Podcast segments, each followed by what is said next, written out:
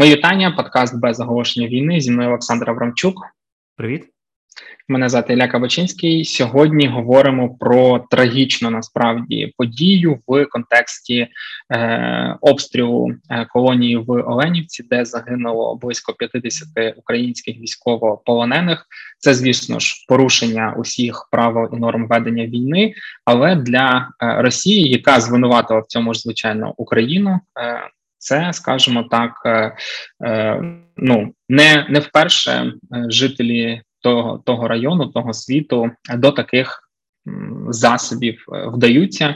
Однією з найбільших таких також військових злочинів була був катинський розстріл в Польщі. Його здійснили солдати Червоної радянської армії, але при цьому нам намагалися перекласти відповідальність на інших. Це ще одна історична паралель, яких в нашій сучасній війні чимало, і детальніше про це розповість Олександр. Насправді, катинський злочин це історія, е, можна сказати, не лише е, Другої світової війни і е, величезної кількості сталінських злочинів проти своїх сусідів, але це теж великою мірою сучасна історія, тому що після 91-го року, і ми про це будемо детальніше говорити згодом. Е, Росія намагалася теж підігрувати цю карту, заперечуючи великою мірою е, здійснений скоєний Сталіном і і цілим політбюро насправді е, ЦК ВКПБ злочин проти польських офіцерів і проти польської інтелігенції. Все почалося з того, що 17 вересня 39-го року, відповідно до пакту Молотова Ріббентропа, Червона армія вступила на територію східних воєводств Речі Посполитої на територію Західної України і Західної Білорусі. Е, Червона армія взяла тоді в полон близько 250 тисяч польських військових, е, тому що по суті була дана дана команда, аби не чинити опір е, Червоній армії. Ну тому що вже в принципі не було великого сенсу на той момент на момент входження радянських військ до на територію Польщі, е, польський уряд вже перемістився до Румунії, тобто, вже по суті було зрозуміло, що країна швидше за все буде керуватися ззовні еміграційним урядом. Е, країна впаде, тому що вона не може протистояти одночасно німцям і радянському союзу. Хоча не знали тоді ще про зміст таємного протоколу. Але мені здається, вже на той момент було очевидно, що німці і е, росіяни в даному випадку домовилися про поділ е, е, країни, е, і всупереч міжнародному праву біля 15 тисяч з цих військовополонених помістили помістили у табори народного комісаріату внутрішніх справ. Це організація, інституція, яка передувала в сумнозвісному КГБ. І якраз оці ці три табори вони знаходилися на західних теренах радянського союзу. Один знаходився в місті Козельськ, Смоленської сучасної Смоленської області, інший в Осташкові Тверської області, а інший, що цікаво, на території радянської України в е, місті Старобільськ. Це сучасна Луганська область. Е, ці військовополонені вони жили в бараках, очевидно, е, в дуже складних умовах. Там на людину припадало 37 квадратних сантиметрів площі. Е, був страшний холод, голод у січні 40-го року. Табір у Старобільську відвідав делегат американського Червоного Христа. Ну і звісно ж, аби справити позитивне враження, що тут все всі зразкові умови дотримано. У той день в'язні отримали какао, білий хліб, м'ясо, тобто їх добре нагодували їм в принципі дозволяли утримувати обмежений контакт з зовнішнім світом. Наприклад, дозволяли писати один лист в місяць для кожного в'язня. Е, на конверті, щоправда, треба було писати відпочинковий будинок імені Горького е, у Козельську, тобто хотіли представити це як справді якісь комфортні умови для е, польських офіцерів. І тут треба підкреслити, що насправді до цих таборів потрапили передусім, по перше, найвище командування польської армії, яке було захоплене в полон. А крім того, великою мірою представники інтелігенції, тому що коли вибухнула Друга світова війна, почалася загальна мобілізація, і до армії взяли насправді всіх. Кого тільки можна було до армії пішли навіть е, письменники, професори, науковці. Тобто, в цих таборах е, народного комісаріату внутрішніх справ знаходилися можна сказати квіт польської е, політичної еліти або інтелектуальної еліти. І якраз деякі з них, наприклад, художник Юзеф Чапський, один професор, е, який займався дослідженням радянського союзу, Станіслав Сянєвич, різні музиканти, лікарі, вчителі, тобто насправді дуже важливі з точки зору теж майбутнього польської держави люди. Деяким до, до речі вдалося втекти, такому, зокрема Чапському і Свянєвичу. Вони вижили і вони згодом робили все, аби в світі розповідати про те, що відбулося в, в Катинському лісі. Е, саму екзекуцію дуже ретельно готували у лютому 40-го року. Почали поширювати чутки, що офіцерів планують вислати до Польщі а навіть там до Франції, де тоді містився імміграційний уряд, видали навіть їм е, мапи з вказівками подорожі через е, Молдавію. Кожен зрозуміло з нетерпінням чекав е, на свій від'їзд і заздрив тим, хто виїхав раніше. Ну і в першу чергу вивезли генералів, вищий офіцерський склад, яких перед цим нагодували ікрою, вином, різними там м'ясом, вивозили в ретельно змішаних групах, теж аби в'язні не могли між собою кооперуватися і не підняли, наприклад, повстання е, синів і батьків розділяли. Е, коли в Старобільську офіцери намагалися змінювати склад е, цих груп на виїзд, їм відповідали, що ну невдовзі ви всі зустрінетеся. Зрозуміло, що в'язні це розуміли в спосіб позитивний для них, а охоронці таборів розуміли, що станеться з цими в'язнями. Списки на вивіз конкретний день приходили з Москви телефоном, і процедура доволі затягнулася, тому що охоронці мусили переписувати польські імена, які ну дуже незнайомо звучать для російського російського вуха, і те, що список виход приходив з Москви. Е, що про що в'язні теж знали, е, давало в'язням надію, що їхнє питання вирішилося десь на якомусь центральному рівні е, за участі якоїсь союзницької комісії, тому що в той момент можливо можна було сподіватися, що поляки і чи там західні держави якось втрутяться в цю ситуацію. Розстріли здійснили в кількох місцях і не лише в Катинському лісі який знаходиться неподалік е, від е, Смоленська. Е, там були в самому Катині 4,5 тисячі полонених з загальної кількості 20, майже 22 тисяч військовополонених, які загинули в 40-му році. Частину розстріляли у Харкові. І поховали у селі П'ятихатки під Харковом. Деяких вбили в західноукраїнських в'язницях, а потім тіла привезли і поховали під Києвом у відомому ем, такому місті поховання Биківня. І якраз якщо якщо можна пам'ятати, що кілька років тому навіть президент Дуда, який відвідував Київ, він складав туди візит, тому що там знаходяться могили не лише польських Е, офіцерів розстріляних в 40-му році, але і жертви політичних репресій сталінізму, там і українці лежать. Тобто, це справді така доволі символічна символічне місце з точки зору е, жертв е, сталінського терору. Ну але саме в Катинському лісі віднайшли перші поховання, тому подія увійшла в історію як катинський злочин. І вперше, до речі, цей факт факт загибелі польських офіцерів вийшов наяв лише за два роки, влітку 42-го року. Е, тоді польські промислові робітники дізналися про це від місцевого населення, яке там випадково десь там щось розкопало.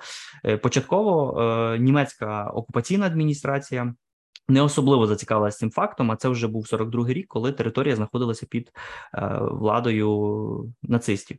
Е, ну і після поразки під Сталінградом, е, наприкінці 42-го року, вирішили, що все-таки треба використати цей злочин, аби розсварити союзників між собою. І вже ось 13 квітня 43-го року німецьке радіо повідомило, що більшовики знищили майже половину офіцерського корпусу Польщі. Так вони принаймні це представили. Польський імміграційний уряд на чолі з Владиславом Сікорським забив на сполох е, вже більше трьох років. По суті, він безуспішно намагався дізнатися у Сталіна, що сталося з польськими військовополоненими, тому що просто люди десь зникли, е, їх шукали всюди. Москва тоді відповідала, що вони ймовірно дезертирували і втекли до Маньчжурії. Е, яка е, в якій теж була до речі, до, до того моменту там знаходилася значна частина е, військовополонених і і поляків. Там було чимало українців. Після повідомлення нацистів у квітні 43-го року польський уряд звернувся до міжнародного червоного христа з проханням організувати делегацію розслідувачів. З аналогічним запитом до Женеви звернувся німецький уряд.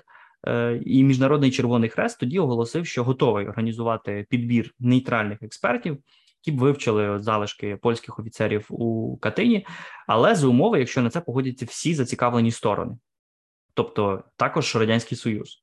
Сталін, очевидно, не міг на це погодитися, і по суті, міжнародний Червоний Хрест е, лише міг розвести руками.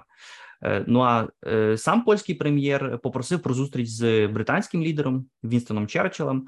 Е, для Британії це теж була дуже погана новина, тому що саме Лондон свого часу, в 41-му році, пролобіював так званий договір Сікорський майський, коли після нападу Німеччини на радянський союз дійшло до порозуміння між Варшавою і Москвою. Вони по суті відновили нормальні в міру нормальні відносини, але поява доказів жахливого сталінського злочину ставила під загрозу не лише радянсько-польські відносини, але й стосунки Британії з СРСР, тому що Британія була союзником Польщі. І по суті ставило під загрозу долю війни, тому що що буде, якщо якщо союзники між собою розсваряться? Тому британський прем'єр е, залишав якусь надію, що катинський злочин це спецоперація нацистської пропаганди з метою розсварити союзників. Тим паче, що е, ну той факт, що у поширення правди про Катинь з усією силою е, вдалося Міністерство пропаганди і особисто Геббельс е, могло поставити під сумнів автентичність цієї інтерпретації, що це саме зробили більшовики. Ну і з точки зору польських вимог справедливого розслідування, доволі шкідливим фактором став спільний з німець з німцями дипломатичний демарш в 43-му році. Ну і настроям цих світових медій, які не до кінця вірили в те, що це зробив е, робив Сталін, е, підігрувала радянська пропаганда. І після віднайдення могил е, польських офіцерів Москва видала повідомлення ТАСС, у якому вбивстві звинуватила німців. І згодом вийшов друком цілий цикл статей з промовистою назвою Польські поплічники Гітлера, у яких звинувачували польський уряд в еміграційний польський уряд у підігруванні німцям. І вже 26 квітня 43-го року, після звернення німців і поляків до міжнародного червоного хреста, Молотов оголосив про розрив дипломатичних відносин між СРСР і польським урядом. Британці тоді хотіли якось рятувати ситуацію, і міністр закордонних справ е, Британії Ентоні Іден звернувся до Сікорського з вимогою, аби той в ім'я е, збереження антигітлерівської коаліції все таки зробив заяву, що він не вірить те, що це вбивство здійснила Москва. Очевидно, прем'єр Сікорський цього зробити не міг тому що були е, доволі переконливі докази, про які ми зараз і скажемо. Е, водночас німці організували міжнародну комісію, яка складалася з там видатних представників судової медицини з 12 країн. Очевидно, більшість з цих країн становили країни-союзники Третього рейху, наприклад, там Італія, Угорщина, Румунія. Але до комісії увійшли теж представники Бельгії і Швейцарії, Швейцарії, яка була тоді нейтральною державою. Ця комісія опитала місцевих мешканців, е, зробила якісь фотографії, дослідила теж е, майже тисячу ексгумованих тіл. Окремо німці створили свою окрему німецьку судово медичну комісію. А польський Червоний Хрест е, надіслав свою 12-особову групу. Німці тоді по суті ну згодилися на. Відносну незалежність і незалежну діяльність польської комісії, ну тому що усвідомлювали, що можна ці наслідки діяльності комісії використати з пропагандистською метою, тим паче, що німці розуміли, що це не вони зробили, тому тут немає якихось особливих е, застережень. Ну і всі три комісії в 43-му році дійшли до висновку, що злочин вчинили комуністи. Ну і там вдалося шляхом судово-медичної експертизи визначити приблизний час е, перебування в землі е, цих тіл, ну що відразу вказувало на вбивцю. Тобто, це відбулося в момент, коли ця територія перебувала під окупацією Червоної армії. Е, всього в Катинському лісі знайшли вісім масових поховань. Е, тіла лежали шарами там від 6 до 12 рядів е, зі зв'язаними ззаду руками в повному військовому обмундируванні, і майже всі з помітними пістолетними ранами у потилиці. Тобто вони були вбиті, розстріляні. Стріляли німецькою зброєю. Це теж дуже важливий факт. Але як на які вказувала радянська пропаганда, кажучи, що це зробили німці, але цей факт ні про що не свідчить, тому що від 1920-х років е, Німеччина, тоді ще Веймарівська Німеччина, експортувала до країн Східної Європи свою зброю, в тому числі й до самого радянського союзу, з якою нагадаємо у 22-му році Веймарівська Німеччина уклала е, Рапальський Союз, і по суті, вже тоді почалося зближення Берліна і Москви. Е, ну не виключено, що більшовики теж використали зброю е, захоплену у поляків. Е, під час вересневої кампанії 39-го року, аби такий спосіб замести сліди. Самі ж розстріли здійснювалися у погребах в'язниць, в'язниць НКВД, у спеціально витишених камерах. Ну і, і саме тому ті, на кого чекала смерть. Ну ні про що не здогадувалися, тому що заводили по одному, а далі тіла вивозили до місць поховання, де вже були приготовані викопані траншеї. Упізнавання в 43-му році здійснили теж без особливих проблем через особливість ґрунту, який консервував тіла загиблих. Ну, більшовики, зрештою, не подбали про конспіративність і залишили на тілах особисті документи. Ну тим не менше намагалися якось приховати саме місце страти. На його місці посадили сосни які все ж видавали злочинців, тому що ну вони були значно молодші від інших дерев, що було помітно навіть е, на фотознімках з літаків тоді, в 43-му році. Е, німці теж знали, що поляки шукали приблизно 15 тисяч е, своїх офіцерів, тому відразу оголосили. Ще до завершення самого розслідування, що в Катині лежить десь 10-12 тисяч вбитих.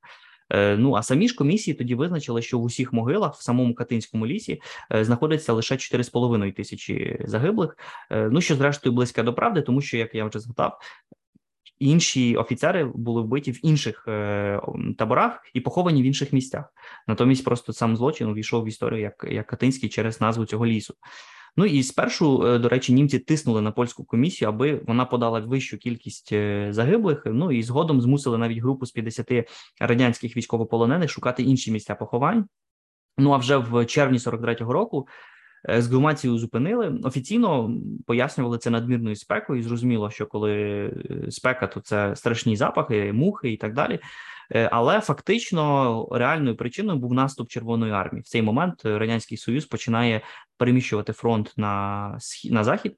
Е, ну і невдовзі вже е, влітку 43-го року, після появи і після вже ідентифікації частини з цих тіл, з'явився так званий Катинський список, який містив е, імена ідентифікованих жертв. Його публікували в газетах, які видавалися під німецькою окупацією на польських територіях, оголошували теж на різних публічних зібраннях на окупованих територіях. Тобто вже ця справа починає починає доходити до родичів е, загиблих е, людей.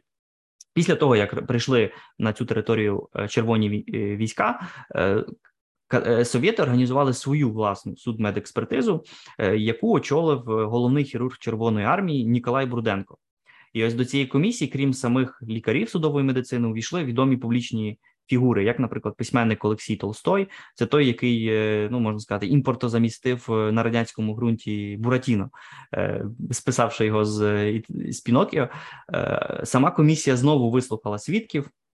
Здійснила нову ексгумацію і фактично повторила згадану німцями цифру 11 тисяч військових офіцерів. Але за радянською версією офіцерів були німці, у перший рік е, окупації, тобто е, вже після червня 41-го року, тобто десь між вереснем і груднем 41-го року. Ну аби підважити рапорт попередньої комісії німецької комісії, більшовики заявили, що під час свого розслідування німці викопали всі тіла, усунули з одягу документи, які б е, вказували своїми датами, що що ну походять пізніше ніж квітень 40-го року, і знову закопали тіла. Е, ну і до речі, вже після війни важкохворий Бурденко, який очолював цю комісію, нібито мав зізнатися, що це він за наказом Сталіна. Поїхав до Катинського лісу, приготував вигідну для Москви е, версію, але насправді він сам розумів, що вбивства відбулися в 40-му році, тобто в момент, коли там ніяких е, німців ще не було. Після війни радянська пропаганда робила все, аби перекласти всю відповідальність на німецьких окупантів. Е, під час Нюрнберзького процесу, 45-46 рік, е, справу включили до довгого списку нацистських злочинів. А сторону обвинувачення представляв радянський прокурор е, Юрій Покровський. І От цікаво, що представник польського і вже тоді підконтрольного комуністам уряду мовчав. Е, ну а до того за таких досить дивних обставин загинув номінований комуністами прокурор Роман Мартіні, який теж не знайшов доказів е, того, що це вбили німці. Е, польських офіцерів, тобто справа була настільки очевидно фальсифікованою, що німецький адвокат, який захищав нацистських злочинів злочинців під час Нюрнберзького процесу, ну не мав особливих труднощів, аби спростувати звинувачення в цьому злочині, і остаточний вирок Нюрнберзького трибуналу не містив жодного слова про Катинь. Тому що Москва вирішила, що найкращою стратегією ну є просто мовчання, про це краще не згадувати. Ну і особливий цинізм цієї ситуації полягав у реакції західних союзників, тому що уряди США і Великої Британії долучилися до цієї змови мовчання. Вінстон Черчилль в спогадах теж пригадував е, свою розмову з генералом Сікорським, якому він сказав, що ну солдат, ці офіцери і так мертві, і що б ви зараз не зробили, їх не можна воскресити. Іншими словами, ну треба змиритися з політичною реальністю, і треба мовчати в ім'я е, антигітлерівської коаліції. Е, схожу стратегію обрали американці. Американський полковник Джон Влайт бачив розкопані в 43-му році катинські могили. Після повернення до США він приготував рапорт, в якому доводив, що злочин скоїли більшовики. Е, але цьому полковнику е, суворо наказали тримати язик за зубами. Сам рапорт засекречили, засекретили.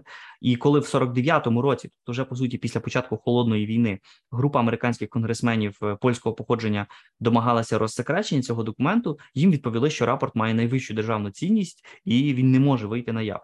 А вже в 50-му році рапорт в дуже таємничих обставинах зник. Е, ситуація трохи змінилася під час Корейської війни, 50-53 рік. Тоді дійшло до остаточного розриву між е, США і Радянським Союзом у Вашингтоні. Тоді всерйоз побоювалося, що американських військовополонених у Кореї е, чекатиме така ж сама доля, що і польських офіцерів в Катині. І у вересні 51-го року Палата представників Конгресу США створила спеціальну комісію для розслідування злочин злочинів у Катині. 22 е, грудня 52 року комісію оголосила, що саме СРСР е, несе безсумнівну вину за вбивство, а США повинні винести справу на, на платформу Організації Об'єднаних Націй. Тоді американський уряд все таки не пішов на це. Е, тому єдиним помітним наслідком діяльності цієї конгресної конгресової комісії щодо розслідування катинського злочину були десятки опублікованих томів документів, наприклад, покази свідків, все це є доступне і теж становить певну вже більш цікавість з точки зору сучасних досліджень. Цієї історії, але все ж і тут треба сказати, чому радянські Сполучені Штати себе в такий спосіб повели, тому що насправді з точки зору Вашингтону ну опублічнення цього катинського питання ну воно було не дуже вигідне. Е, тому що, як і в випадку з Ялтинськими домовленостями, ну це питання почасти принаймні компрометувало самих американців, які закривали очі очі на злочини сталінізму е, заради якихось вищих е, цілей порозуміння після війни або перед цим для перемоги у війні з Гітлером. Натомість СРСР, приховуючи правду про Катинь, вдавався до різних хитрощів і до пропаганди під час Другої світової війни німці спалили білоруське село Хатинь. Ну а комуністи використали схожість назв між е, селом Хатинь і е, Катинським лісом і збудували на тому місці великий мавзолей, куди відвозили представників е, західних закордонних делегацій. А в 1974 році Хатинь Е, навіть відвідав президент Сполучених Штатів Річард е, Ніксон, е, що зрештою викликало ну зрозумілу критику в американських змі, тому що лідер демократичного світу відвідав явну провокацію, де від рук німців справді загинуло 150 білорусів. Але таких сіл по всьому радянському союзу було дуже багато. Але американський президент не відвідав Катинський ліс, де совєти замордували тисячі поляків. І тому е, навіть е, що теж цікаво, навіть у е, польській народній республіці, яка теж була під контролем комуністів, офіційно визнавали московську версію подій.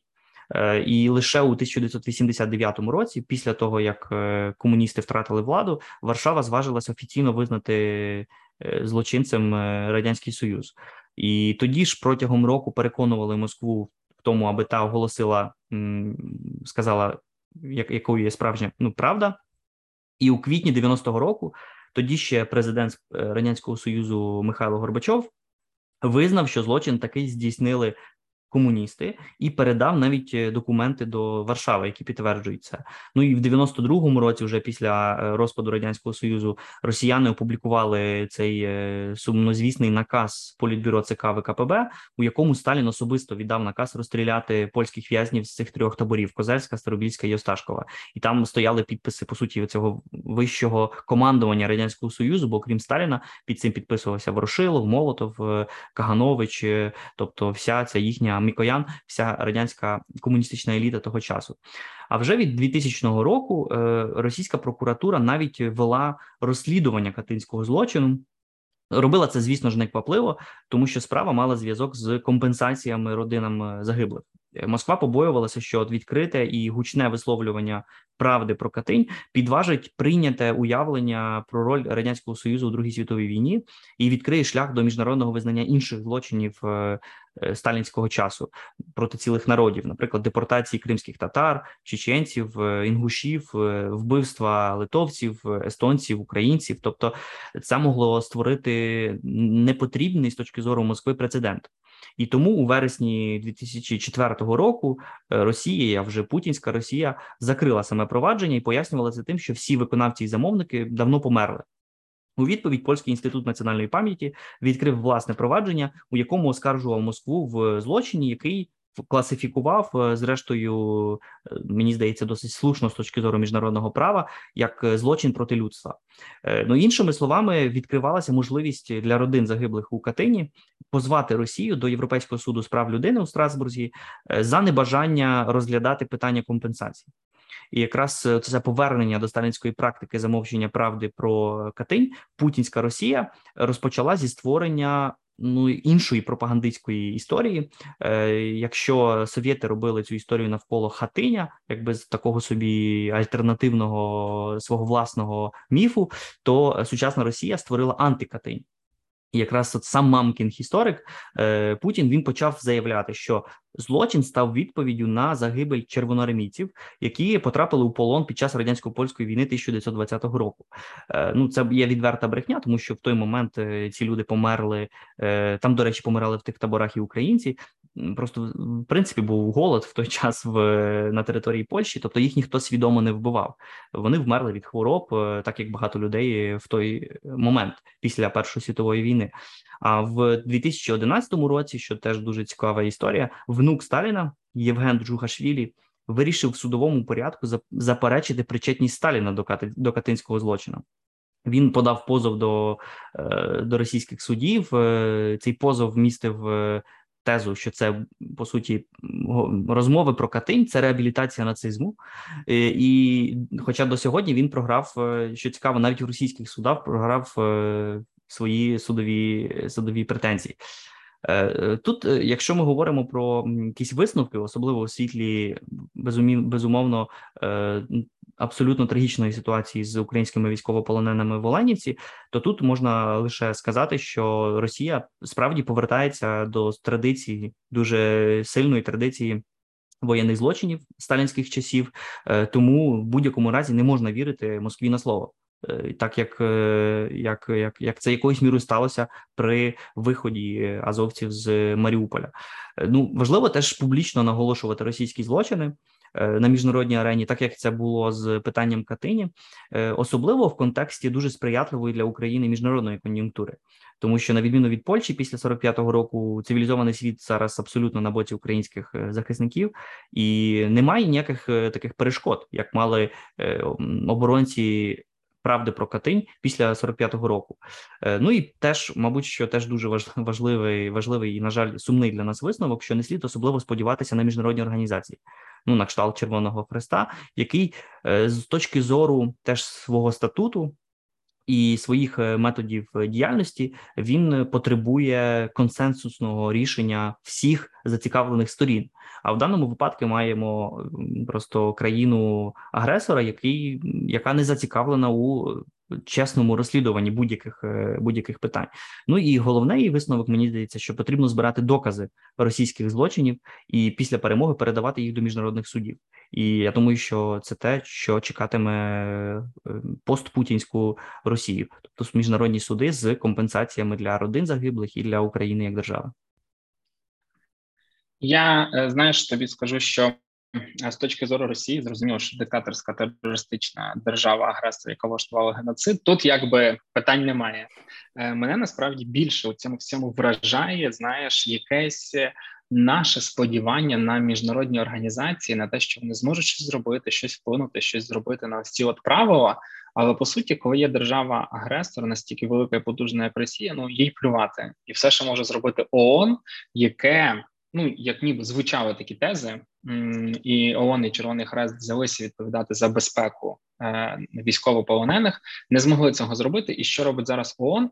Воно каже: Ну е, ми дуже сильно співчуваємо, е, ми дуже сильно занепокоєні, ми дуже сильно стурбовані. Тобто немає якихось конкретних заяв, конкретних дій, як ти сам раніше згадував. Росія досі є в Раді безпеки ООН серед країн, які можуть накладати вето, тобто 5 місяців іде таких злочинів, терористичних актів, і ніхто нічого не може зробити. Я розумію, да, що у Червоного Креста немає 150 хаймар і 300 винищувачів там F-16, щоб вони прилетіли і захистили Україну.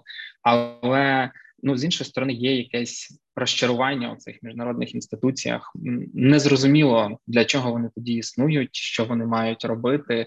І якщо їхня задача на нових крузаках розвозити воду, ну окей, питань немає, але ж е, ніби зовсім зовсім інша ідея була в цих організаціях, і це трохи. Е, Є для мене особисто таким емоційним розчаруванням. То ми побудували якісь інституції, а вони не працюють.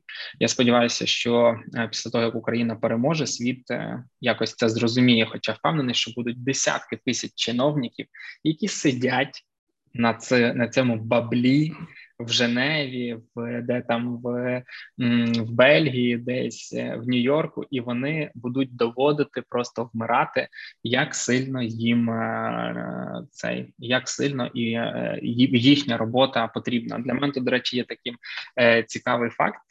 Якийсь час назад, чи то голова ООН, чи то голова продовольчої місії, он сказав, що їм для того, щоб перемогти голод, треба 6 мільярдів доларів, і це всього там, типу, кілька відсотків від е, статку Ілона Маска.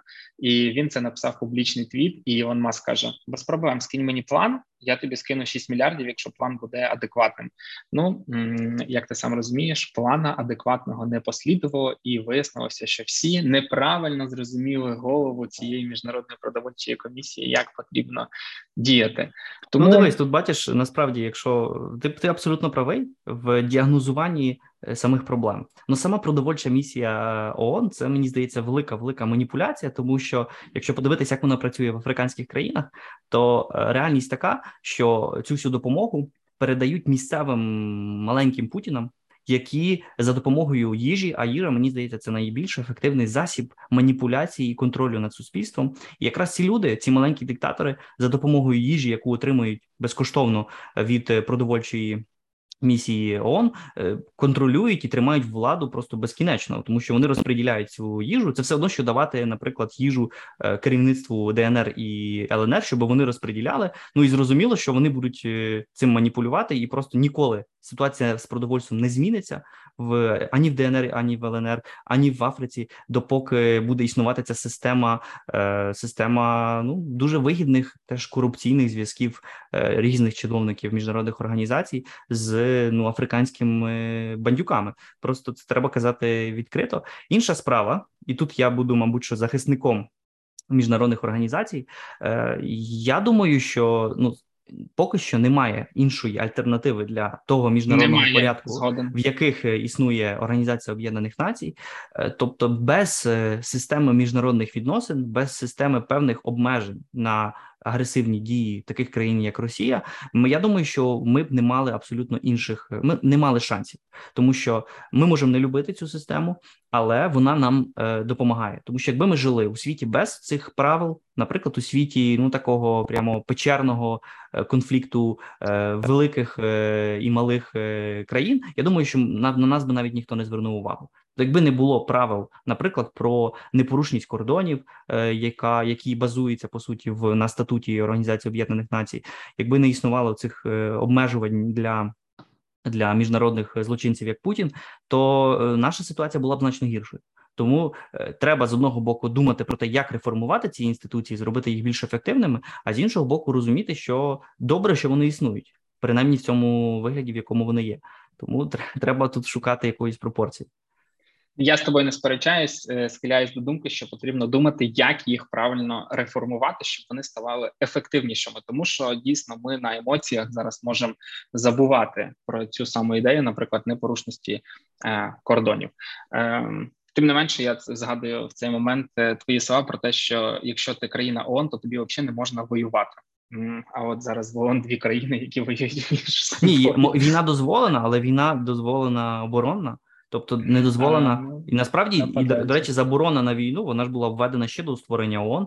Е, по суті, перше вперше вона увійшла до історії міжнародних відносин в 20-ті роки, коли просто було заборонено. Е, ну вона була делегітимізована як засіб ведення зовнішньої політики, і тому е, по суті, ну ми маємо зовсім інший світ, в якому воюють менше. Торгують більше. Інша справа, що є такі люди, як Путін, інші диктатори, які хочуть воювати і при цьому торгують так само нормально. Нагадаю, що для того, аби в світі не було енергетичної кризи, послабили санкції щодо транспортування російської нафти і дозволили знов страхувати їхні кораблі. Отак, от е, якби і живемо. На цьому будемо закінчувати з цим е, випуском. Закликаю вас поставити нам лайки, вподобайки, поширити цей подкаст, розповісти про нього друзям, поставити нам 5 зірочок в Apple подкастах. А ми будемо на цьому закінчувати. Всього найкращого. Щасти. Щасти.